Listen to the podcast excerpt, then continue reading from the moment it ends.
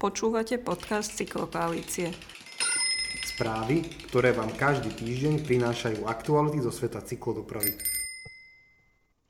Jar začala a tešíme sa, že bicykle vytiahnú aj tí, čo v zime veľmi nejazdia.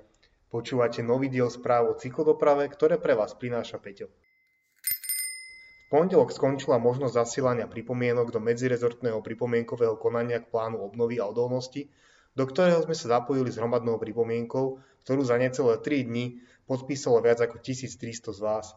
Do plánu sa aj vďaka tlaku verejnosti podarilo zahrnúť 100 miliónov na podporu cyklodopravy, no jeho návrh pôsobí neúplne, chýbajú mu reformné aktivity a hrozí tak, že tieto peniaze nebudú využité zmysluplne.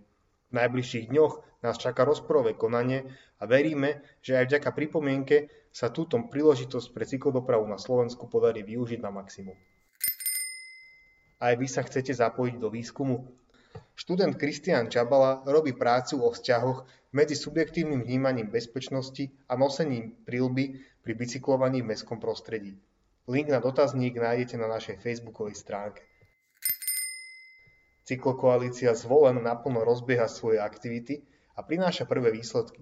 Minulý týždeň sme sa stretli s primátorkou mesta Lenkou Balkovičovou, ktorá nám prislúbila obnovenie mestskej pracovnej skupiny pre cyklodopravu a spoluprácu pri ďalšom zlepšovaní udržateľnej mobility.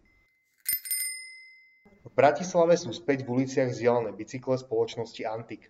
Počas minulého roka na nich užívateľe najazdili 4565 km, ako informovala mestská časť Rača spolu so zverejnením hitmapy jazd.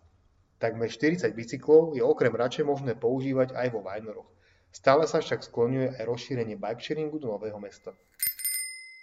V útorok 23. marca sa uskutočnila druhá časť série webinárov s holandskými dopravnými expertami. Tentokrát na tému Ako vytvoriť v meste priestor pre nemotorovú dopravu.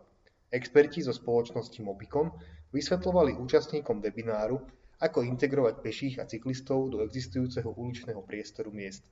Záznam z webináru nájdete na stránke cyklobáza.cykloplatforma.sk. V Prahe schválilo Mestské zastupiteľstvo plán rozvoja nábrežia pri Vltave. Príde k zásadným zlepšeniam podmienok pre cestujúcich električkami, pribudne nová pešia promenáda so stromami a tiež lepšie cykloprepojenia.